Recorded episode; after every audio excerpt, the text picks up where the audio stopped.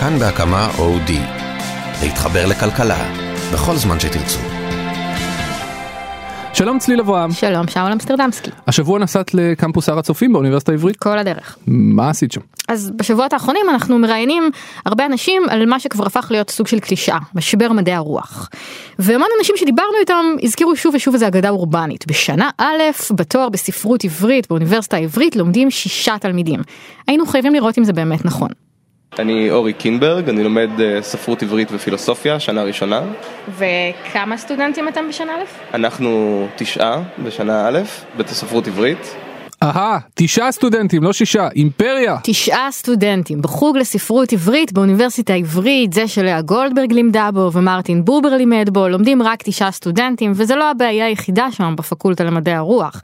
בחוג לתלמוד יש שלושה סטודנטים, בחוג לשפה וספרות ערבית יש 11, בחוג לתיאטרון יש 12, בחוג ללימודים קלאסיים לומדים רק שלושה סטודנטים.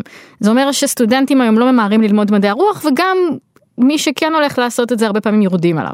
כל אחד שהולך ללמוד מדעי הרוח אה, זוכה תמיד לנזיפות מקרובים. במה תעבוד אחר כך?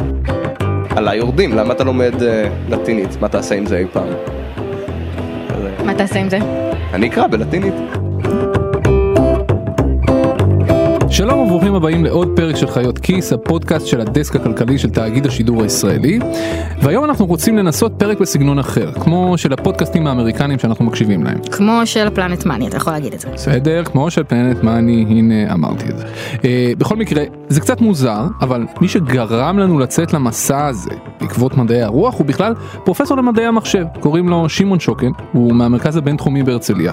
והוא התבונן מהצד במה שקורה במערכת ההשכלה הגבוהה, והגיע למסקנה שיש מה לעשות בקשר להידרדרות של מדעי הרוח. כשאתה יודע, כשאתה אומר מדעי הרוח, לא ברור לי בדיוק אפילו מה זה מדעי הרוח. באופן אישי, לא כל כך חשוב לי להציל את מדעי הרוח.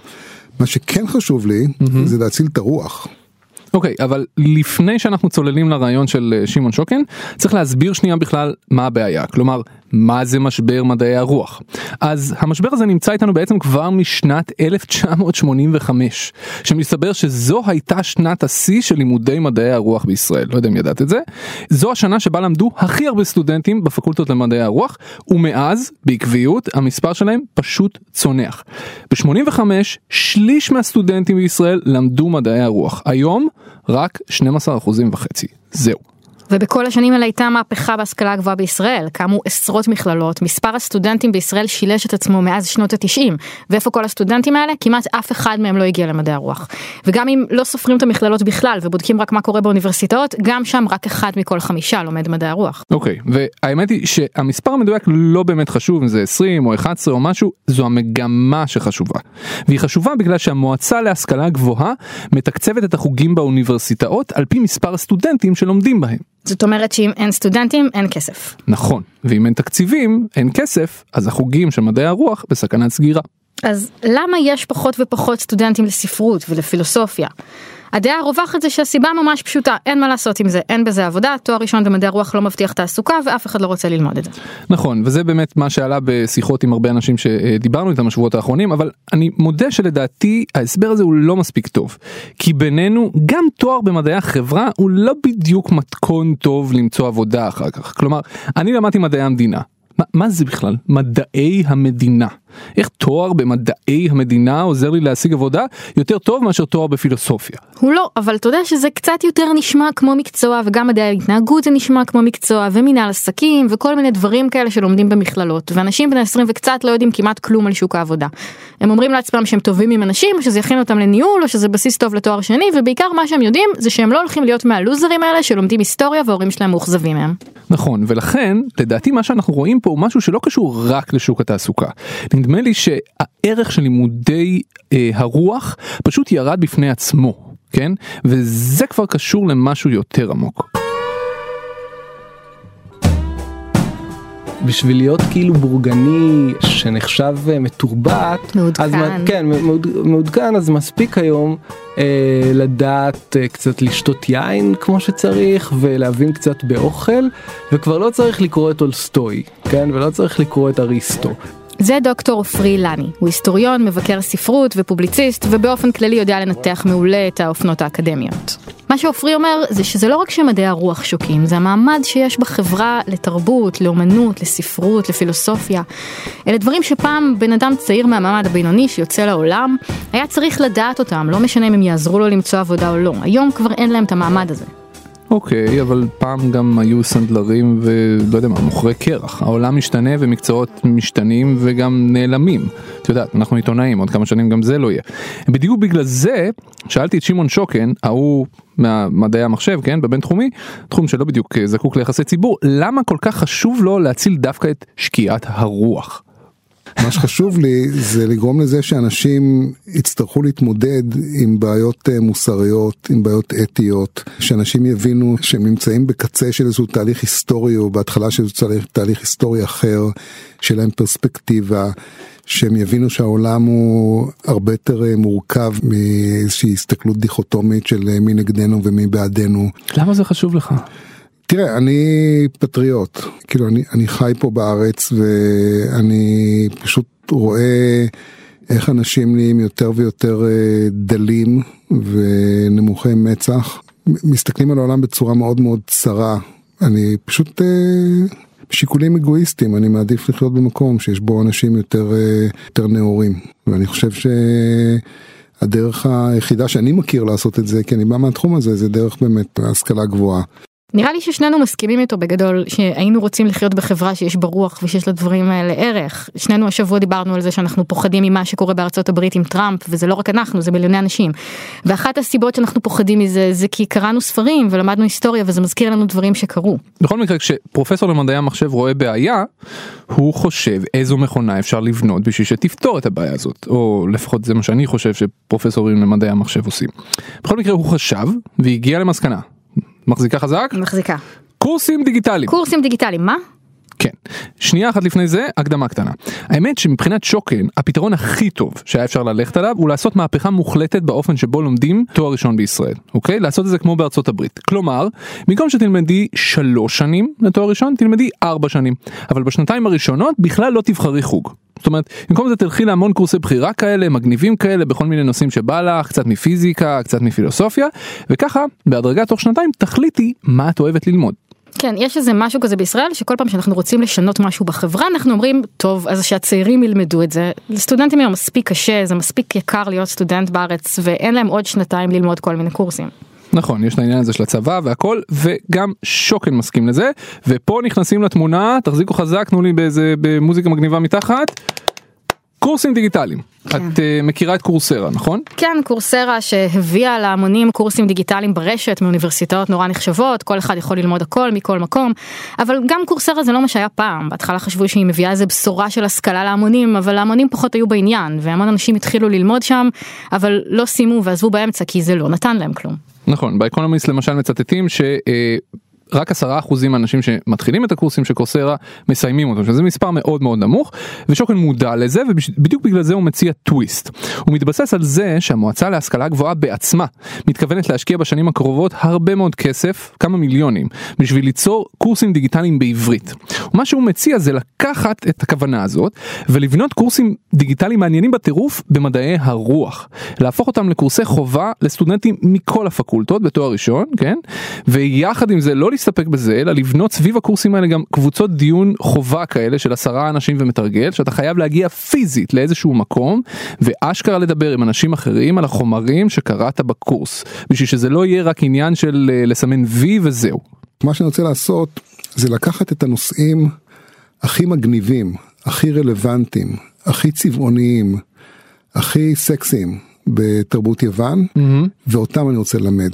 כן, כלומר המטרה שלי היא לא רק ללמד אלא לגרום לאנשים כמו שדיברנו בהתחלה הזכרנו מתמטיקה כן אני רוצה שגם הם יתאהבו בתחום לא רק שילמדו אלא גם שתיווצר בהם איזושהי תשוקה לרצ... לרצות ללמוד עוד. לא יודעת, לי עדיין יש בעיה עם זה. גם אם זה כמה, סטוד... כמה קורסים באינטרנט, עדיין אנשים מתחילים ללמוד פה בגיל 24 ומסיימים בגיל 28, אין להם עוד סמסטרים לתת לשמעון שוקן. וחוץ מזה גם קורס אחד או שניים בתרבות המערב זה לא מה שיעשה שינוי. יש משמעות ללימודי מדעי הרוח במובן של תהליך של שנים שבן אדם לומד בו להעמיק ולחקור. יפה ולכן יש מי שחושב שאת התיקון צריך להתחיל בשלב הרבה יותר מוקדם כבר בתיכונים או אפילו לפני זה. המישהו הזה הוא אה, דיקן הפקולטה למדעי הרוח באוניברסיטה העברית פרופסור דרור ורמן. התלמידים מגיעים אלינו הם יותר בורים מה שהם היו לפני עשר שנים או עשרים שנה וזה קשה. זה קשה גם כי זה מחייב אותנו ללמד את הדברים שהם היו צריכים ללמוד בתיכון. אני הייתי עובד על אה, תוכניות קודם כל התיכוניים והייתי יורד גם ליסודיים, ודאי לחטיבות הביניים, והייתי מנסה לחזק את המקור של מדעי הרוח בתוך החברה הישראלית. אוקיי, okay, אז יש כל מיני גישות ויש כל מיני רעיונות, והאמת שבהכנה לפרק הזה עברנו על הרבה מאוד תוכניות שחוברו בשנים האחרונות, אחת לכמה שנים צצה עוד איזושהי תוכנית, איך להציל את מדעי הרוח, אבל זה השלב שבו אני אומר לעצמי, רגע, אוקיי, יש תוכניות והכל, אבל כאילו רצנו נורא נורא קדימה ושכחנו לשאול בעצם למה בעצם חייבים להציל את מדעי הרוח? בסדר, אז אנחנו חושבים שזה נורא חשוב לחברה שאנחנו חיים בה, ואנשים נאורים והכל, אבל עדיין אני לא בטוח שצריך לעשות את זה בכל מחיר. זאת אומרת, אי אפשר לשפוך שם תקציבים בלי הגבלה. בסוף זה כסף ציבורי, כמו תאגיד השידור שאנחנו עובדים בו. אם הסטודנטים לא רוצים ללמוד חוגים מסוימים, אין, לא רוצים, לא הולכים לזה. מה הטעם ללכת נגד כוחות השוק? למה אנחנו צריכים בכוח את החוגים האלה? יש לי בעיה עם זה שאתה אומר למה אנחנו צריכים את זה על תרבות. יש דברים שלא עובדים עם כוחות השוק, השוק לא מעריך אותם, הוא לא מעריך שירה וביקורת חברתית ונאורות ורוח האדם זה משהו שאי אפשר לכמת אותו ואין לו ערך כלכלי, לא משנה כמה תחפש. ובכל זאת כן יש לזה ערך ואנחנו לא רוצים לוותר עליו. אז אולי הגיע הזמן דווקא כן להגיד למה צריך את זה על, על, על רוח מה זה כאילו שלא אומרים לא טעים על אוכל אה, אה, וחוץ מזה לא רק אני אומר את זה אלא גם פרופסור מנואל טרכטנברג שלפני שהוא היה חבר כנסת מטעם מפלגת העבודה אני מזכיר לך הוא היה מי שאחראי לתקצב את האוניברסיטאות בכלל מטעם המועצה להשכלה גבוהה.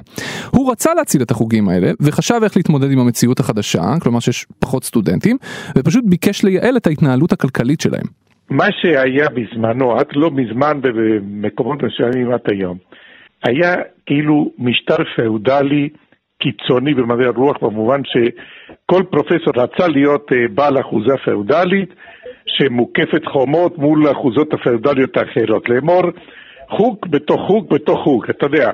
אה, המשמעות של חוג? היו, אתה יודע, שלושה פרופסורים, שני עוזרים וחמישה סטודנטים, כן?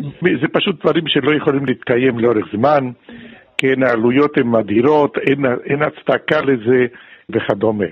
כלומר מה שטרכטנברג בעצם אומר זה שמדעי הרוח זה חשוב והוא אכן נקצה 50 מיליון שקל בשביל לחזק אותם אבל לא צריך להיסחף. כלומר אם יש חוגים שרשומים אליהם מעט מאוד סטודנטים אין מנוס אלא לאחד אותם למין סופר חוג כזה שיכלול כל מיני תחומים. אחרי הכל אם את בעצמך אומרת שיש תשעה סטודנטים בסך הכל בשנה א' אה, בחוג לספרות עברית באוניברסיטה העברית כן ההוא של לאה גולדברג למה לא לאחד אותו עם החוג לספרות כללית? עד כמה זה כבר יכול להיות שונה. אתה לא יכול לסגור את החוג לספרות עברית באוניברסיטה העברית. זה חלק מההיסטוריה שלנו זה חלק מהתרבות שלנו. זה כמו שתסגור את מוזיאון ישראל או שתסגור את הוצאת הקיבוץ המאוחד יכול להיות שזה לא כלכלי להחזיק את החוג הזה אבל זה פשוט לא תרבותי לזרוק אותו. אני מצטער אבל אני, אני לא שמעתי עדיין שום נימוק משכנע. למה אני צריך לשלם על זה בכספי המיסים שלי. כי אתה מחפש נימוק כלכלי ואתה לא תמצא כי יש דברים שלא מביאים לך תועלת ממשית שאתה רואה כרגע והם הכרחיים לחיים שלך. הם מאפשרים לך דיוק ודמיון ולהסביר את החיים שלך ואת הרגשות שלך ולדמיין דברים שמחוץ למובן מאליו.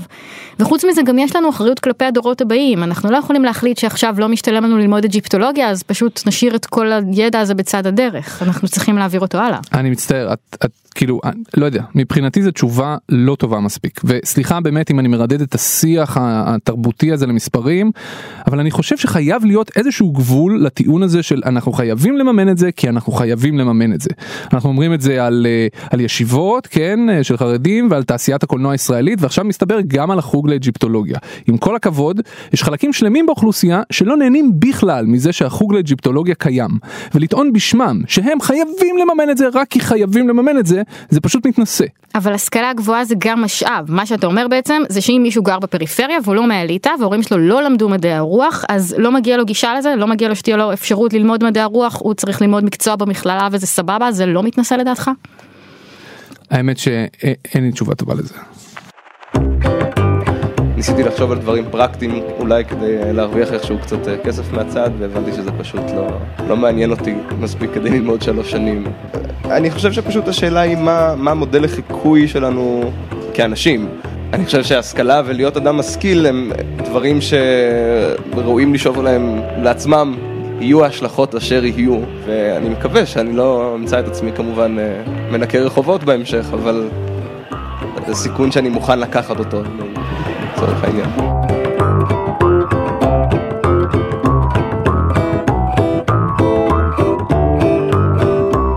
כנראה שלא משנה כמה ננתח את זה וכמה נהפוך את זה, בסוף תמיד יהיו שם אנשים כמו אורי קינברג, הסטודנט לספרות עברית מהאוניברסיטה העברית, אחד מתשעה, שימשיכו ללמוד את החוגים האלה. אז אורי, מכאן, אם אתה שומע אותנו, תודה רבה שאתה שומר על הגחלת. תודה רבה, אורי. אל תתייאש. אל תתייאש. אתה למדת מדעי הרוח, לא? כן, למדתי פילוסופיה. ואת? אני, אותי חינכו בבית ללמוד מקצוע, אז למדתי פסיכולוגיה וחינוך, אבל נורא נורא רציתי ללמוד ספרות. וואלה. איך זה שאתה למדת מדעי הרוח ואני לא, ואתה נגדם ואני בעד? אולי כי למדתי גם כלכלה?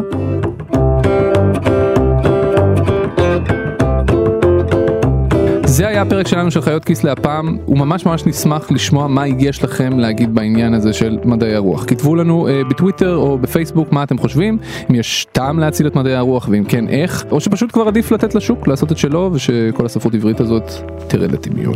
ומי שזה מעניין אותו, באותו מקום שבו לחצתם פליי על הפודקאסט הזה, אנחנו נשאיר שם לינקים וחומרים ועוד נתונים על שקיעת לימודי מדעי הרוח בישראל. לגמרי, כי אנחנו בעד להרחיב את הרוח. Uh, נגיד תודה רבה לאנשים שעזרו לנו uh, להרים את הפרק הזה, לטכנאי ההקלטה, אסף רפופורט אה, ולאייל שינדלר. ולמפיק שלנו רום אטיק שכיסח לנו את הפרק לפני ההקלטה והוא בעצמו סטודנט למדעי הרוח באוניברסיטת תל אביב, כל הכבוד. לא רום. אם אתם רוצים אה, לשמוע עוד פרקים שעוסקים רק בנושא אחד כמו זה, כתבו לנו בתגובות, הציעו לנו רעיונות, אנחנו נשמח לשמוע מכם. ביי שאול. ביי צליל.